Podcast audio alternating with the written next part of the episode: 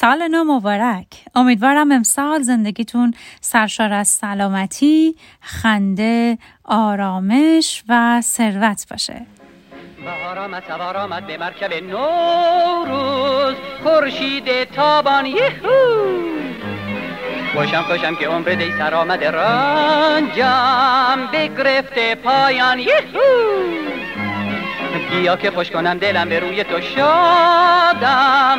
کن در این نو بهاران.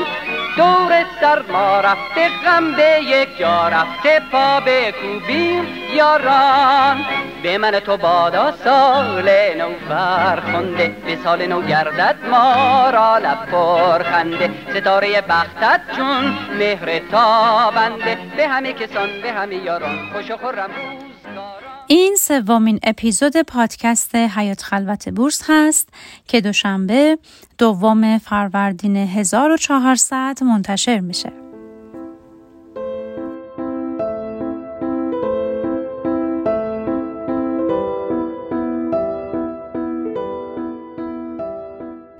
به نظرت آدم انعطاف پذیری هستی؟ اصلا کجاها منعطف میشی؟ به نظرت انعطاف پذیری یه مزیته؟ یه سوال دیگه. تا حالا به مفهوم تعهد فکر کردی؟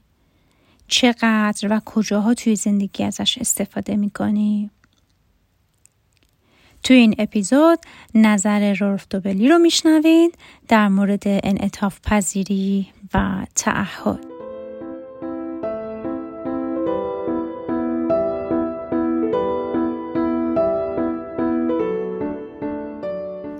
سلام. من زهرا خجستمر هستم و برای شما در حیات خلوت بورس هر بار چند صفحه ای از یک کتاب معتبر خلاصه کتاب مطالب آموزشی و یا نقل قولهایی از افراد مشهور و موفق رو می‌خونم. با ما همراه باشید.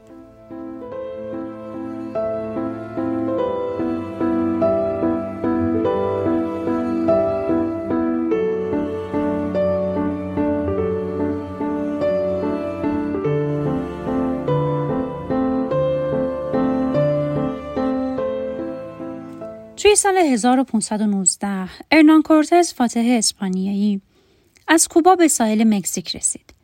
اون بلا فاصله مکزیک رو به عنوان مستعمره اسپانیا و خودش رو فرمان روای اون اعلام کرد. بعد با دستای خودش کشتیهاش رو نابود کرد و هر گونه امکان برگشت رو برای خودش و یاراش از بین برد. از دیدگاه علم اقتصاد تصمیم کورتس با عقل جور در نمیاد. آخه چرا باید از همون نقطه آغاز امکان برگشت رو از میون برداشت؟ چرا باید گزینه های جایگزین رو از بین برد؟ هرچی باشه یکی از مهمترین اصول علم اقتصاد اینه که هرچی گزینه های بیشتری داشته باشی بهتره. پس چرا کورتس از آزادی انتخاب خودش چشم پوشی کرد؟ دو یا سه بار توی سال مدیرعامل یکی از شرکت های معتبر جهان رو توی مهمونی های رسمی که هر دو تایمون به اون دعوت میشیم می‌بینم. سالهاست برام جای تعجب داره که اون همیشه همیشه از خوردن دسر امتناع می‌کنه. تا همین چندی پیش رفتار اون به نظرم غیر منطقی و مرتاز معابانه بود. چرا باید از روی یک اعتقاد سفت و سخت این گزینه شیرین و دلچسب رو رد کنه؟ چرا به صورت موردی تصمیم نمی‌گیره؟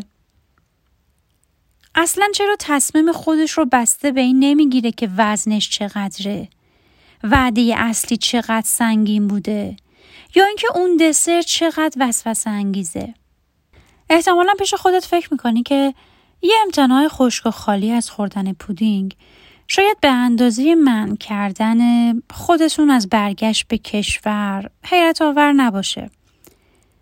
اما تو نگاه اول هر دوتایشون غیر ضروری به نظر می‌رسن. یکی از برجسته ترین کارشناسای دنیا تو زمینه مدیریت کلینتون کریستنسن استاد دانشگاه هاروارده. که برای کتاب پرفروش خودش دوران نوآوران توی سراسر جهان شناخته میشه. کریستنسن یه مسیحی متحده که زندگی خودش رو بر اساس میثاقهاش مدیریت می‌کنه. اگه پیمان خیلی از مد افتاده به نظر می‌رسه اسمش رو بذارید مثلا تعهد محض من از هوادارای عبارات قدیمی تر هستم چرا که این روزا واژه تعهد مفهومش رو از دست داده و معمولا غیر صادقانه به کار برده میشه یه مثال بزنم مثلا میگیم چی؟ میگیم که ما متحدیم که وضعیت جهان رو بهبود بدیم. تنها یه فرد و نه یه سازمانه که می‌تونه از همچین میثاقی صحبت کنه. کریستنسن وقتی که جوانتر بود مدیرای زیادی رو دیده بود که نیمه اول زندگیشون رو به حرفشون اختصاص می‌دادن تا توی نیمه دوم زندگی که از نظر مالی مستقل شدن به خانوادهشون بپردازن. قافل از اینکه خانوادهشون تا اون زمان یا از هم پاشیده و یا دیگه مدت هاست که از قفس پریده. به همین دلیل کریستنسن یه میثاق بست به خودش. و با خدای خودش با خدا عهد بست که آخر هفته ها کار نکنه و طول هفته شام رو هم بره توی خونه بخوره و در کنار خونه بادش باشه. چنین تعهدی گاهی اونو مجبور می‌کرد که ساعت سه صبح سر کارش حاضر بشه. وقتی که برای اولین بار این ماجرا رو شنیدم رفتار کریستنسن به نظرم غیر معقول لجوجانه و غیر اقتصادی بود. چرا باید تا این حد انعطاف ناپذیر بود؟ چرا مورد به مورد تصمیم نمی‌گیره؟ گاهی لازمه که آخر هفته رو کار کنی ولی در عوض می‌تونی با کمی کار کمتر توی دو روز اول هفته جبرانش کنی. انعطاف پذیری مسلما یه مزیته. اون هم توی زمونه ای که همه چیز مدام در حال تغییر و دگرگونیه. رالف دوبلی میگه امروز من نگاه متفاوتی دارم. وقتی که حرف از مسائل مهم در میون باشه انعطاف پذیری دیگه نه یک مزیت بلکه یک تله است. کورتس اون مدیرعامل دسرگوریز و کلینتون کریستنسن اشتراک این سه نفر اونه که از انعطاف پذیری افراطی برای رسیدن به اهداف بلند مدتشون استفاده می‌کنن.